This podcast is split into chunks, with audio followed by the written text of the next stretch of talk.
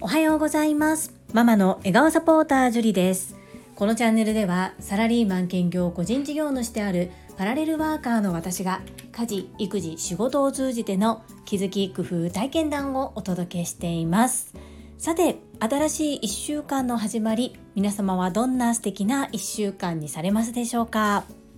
私はこちらスタンド FM の配信10回に一度雑談会を設けております。昨日は本来雑談会の日だったのですが週に一度の目標振り返り会と重なったため翌日目標振り返り会そして本日雑談会をさせていただきます。タイトルは人生初のスリに会うです。最後までお付き合いよろしくお願いいたします。独身の頃私はバックパッカー一人旅にはまりそしてバックパッカーで東南アジアを中心に一人旅を楽しんでいたのですがそれだけではなく友達と一緒に旅行へも出かけていました。そのうちの一つイタリアに友達と一緒に出かけた時のことです。この事件のことを3つに分けて解説をしてみたいと思います。1すられた場所。2どんな状況で。3何をです。まずは1すられた場所。ですがこちらはパッケージツアーで友達と2人でイタリア旅行に参加していた時ローマにあるトレビの泉の前ですられました。トレビの泉とはローマにある最も巨大なバロック時代の人工の泉です。ローマでも有数の観光名所として賑わっています。写真の私は塩分の多い食べ物を食べて顔がパンパンですね。若い。何歳の時かなと思って調べてみたらこの写真に押されている刻印は2006年7月となっております今が2023年ですので17年前29歳の時の私ですこの写真を撮っている時にもうすでに撮られていたのかこの後撮られたのかっていうのは不明確なんですけれども私の感覚ではこの後です。なぜかというとこの時に財布からコインを取り出していたのでその時は財布があったんですよね。このコインの投げ方には正しい投げ方というものがあります。1まず右手でコインを持ちます。2トレビの泉に向かって後ろ向きに立ちます。私が今立っているような状態ですね。そして3自分の左肩越しに投げ入れる。この時私は完全なるパッケージツアーに参加をしていたためおそらく添乗員の方に投げ方を教えてもらってやったのではないかなというふうに思います。ちょっともう忘れてしまったんですけれどもその正しい投げ方通りのままで写真を撮っているのでおそらくそうじゃないかなというふうに思います。そして今はこのコインの投げ入れっていうのは禁止をされています。2つ目どんな状況でスリにあったのか。ですがこの今写真を撮っているのも割と大変距離を保つのが大変なぐらいトレビの泉の前は人でごった返していました。そんな感じでかなり人がたくさんいて混雑した状況でありました。3つ目何をすられたのかっていうのは友達と共同で使っていたお財布です。私の場合は自分のカードの入ったお財布とパスポートは腰に巻いていました。お腹に巻いていました。そしてこのカバンの中に友達と2人で食事をする時に使うよということでお金を定額ずつ入れた財布を入れていたんです。そのお財布が気がつけばなくなっていたという状況なんですね。そのお財布を管理していたのは私です。そして手持ちのカバンにはファスナーがあってファスナーを閉めてその中に財布を入れていたんです。どの状況でどんな風にすられたか全く分かりません。っていうぐらいかなり巧みに一瞬にして取られていると思います。後にも先にも私が海外旅行でスリにあったのはこの時が初めてでそれ以降はありません。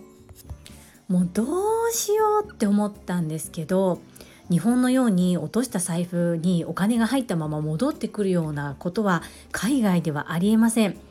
そしてもちろん戻ってきませんし誰がいつ取ったかなんて全くわからない。さらにパッケージツアーで行っているため皆さんをお待たせすることもできない。幸い食事用に入れていたお金っていうのはそんなに多額ではなかったので友達には謝ってそこに入っていただろう金額分を私が自分の財布から出してそれで2人で食事をとる時にお金を支払うという形にしました。この時に思ったのがまさかイタリアでそして私は一人旅も割としていたのでまさか自分がという感じです。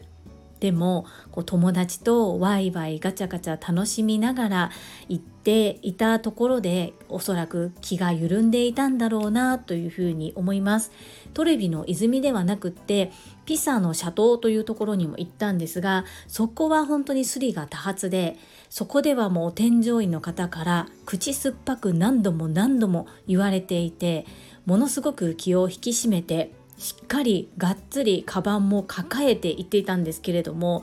まさかトレビの泉の人だかりの中で座れるとはっていう本当に気が緩んでいたんだろうなというふうに思います。マミビとこの話をした時に「樹里さんそれよかったら配信してみたら?」っていうふうに言ってくださったんですね。なぜかというと今コロナウイルスも少し落ち着いてきてインバウンドも復活し始め海外へ行く日本人も増えてきています。そして日本人は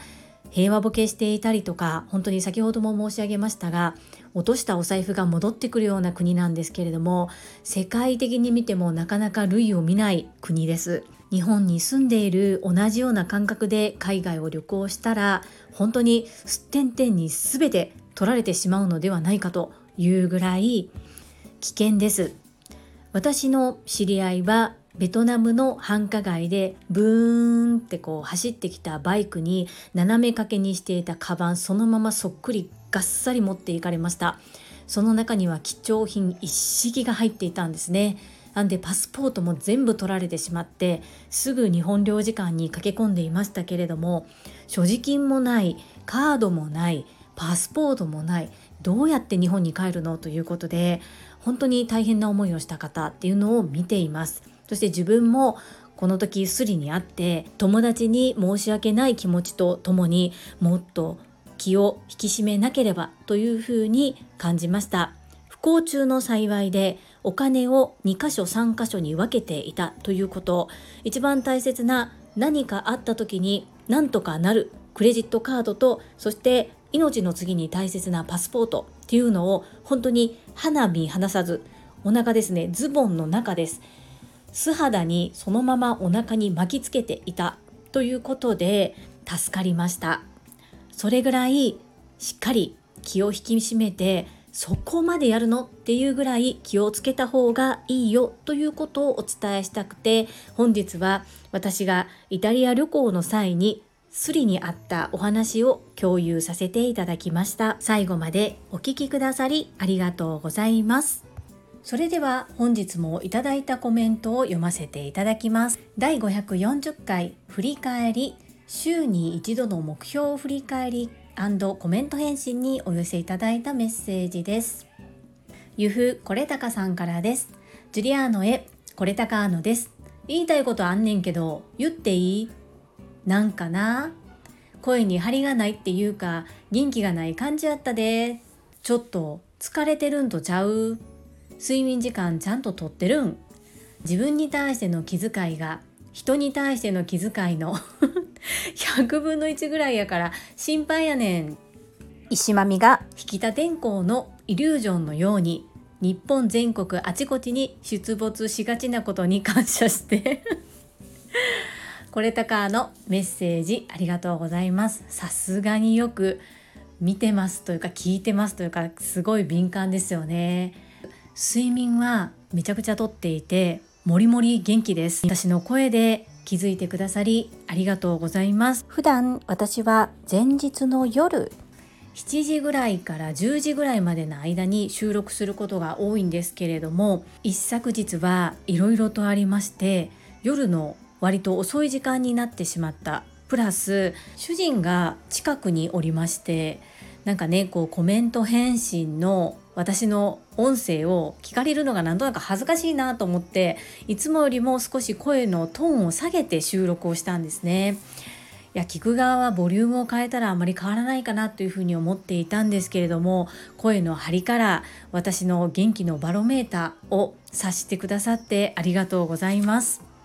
私寝ないと動けない人でして必ずしっかり寝ていますたまにどうしても課題ができないとか夜更かしする日もあるんですけれども基本的には子どもたちと一緒に寝ていますただ次男が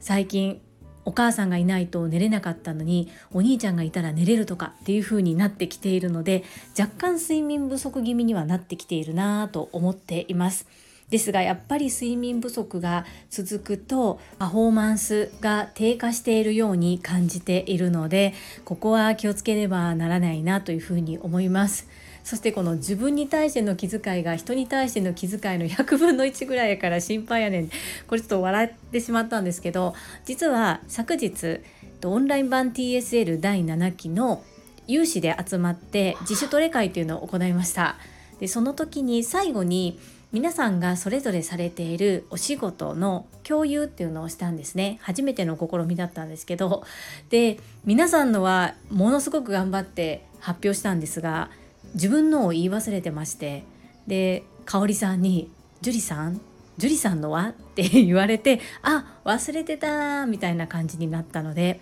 ここはちょっと当たってるかなというふうに感じました。ゆうこれたかさんご心配ありがとうございます。めちゃめちゃ元気いっぱいです。石間みぴはもう本当におそらく日本国内だけじゃなくって全世界にでもフットワーク軽く飛び立っていきそうな方だと思います。楽しいですね。メッセージありがとうございます。続きましてかおりさんからです。樹里さんおはようございます。いつもいつもありがとうございます。私も今週の振り返りをさせていただきます。1週4回ウォーキング。2まさみん応援筋トレ。3 1分読書。今週はオール丸でした。クラッカークラッカー。パチパチパチ。すごい香りさん。ウォーキングのハードルを下げたらクリアできました。引き続き頑張ります。以上です。ありがとうございました。香りさんメッセージありがとうございます。このハードルを下げてもできたっていうことの積み重ねっていうのが本当に自分にとってプラスになりますよね。なので私の目標もほぼ丸です。ほぼ丸になるようにハードル下げてます。でもそのことによってもう少しステップアップしてみようかなという気持ちも少しずつ芽生えたりするのでハードルを低くして自分を褒め褒めしてあげるっていうのは大切なことだなというふうに感じています。わーかおりさんよかったです。メッセージありがとうございます。続きまして高尾さんからです。今週もまだまだ続きます。毎日褒め褒め100本ノック。397期欧州和法。自主練会の準備進行が素晴らしすぎます。ハート。月1の自主練お疲れ様でした。準備が素晴らしく進行もスムーズでどんどん樹里さんのファシリテーター力が進化しています復習してやっと分かった点も多々ありました来月はティキを頑張りますティキオさん、メッセージありがとうございます。そして毎日たくさん褒め褒め、本当にありがとうございます。嬉しいです。自主トレ楽しかったですね。そして忘れていたことがいっぱいありました。ですが、皆さんと一緒に復習して自主トレすることでもう一度新たに定着させれたこともあったり新たにもっといいアウトプットや気づきを得ることができてやっぱり学んだことを実践行動そしてアウトプットすることの大切さっていうのを皆さん全員が感じられたっていう風な感じでしたね。そして全員がそれぞれ発言したり言葉で文字を読む。読み上げるっていうことが大切ということで私が主催ですが私がずっと一人で喋っているのではなく皆さんで役割分担で読み上げるっていうことも今回初めて行ったんですけれどもとても良かったかなというふうに思っています。そして本当に異業種交流会のような感じでいろんなジャンルでお仕事されている方々とこうやって月一基盤基礎になる部分が TSL ということで承認空間でいろいろとアウトプットできるということ本当にありがたいと思います。そして WeWeWowWow 体操の講師も務めてくださり本当に助かりました。来月もどうぞよろしくお願いいたします。最後にテニバカさんからです。樹里さん毎度私もゆうさんと同様樹里さんの声を聞いて少しお疲れかなと思っていました。やることは大事ですが休むことも大事ですよ。私も週の目標達成報告会参加させてください。今週は週2回25キロランニング。平日の読書平日の発声練習平日のビジネス基礎練。1分以上。週3のテニスの練習やりました。今週は疲れが取れずトレーニングは週4だったので来週は収録達成することとアーカイブ動画を3月中に見終わるようにやります。まずは2月中にアーカイブ動画半分まで復習します。私はやります。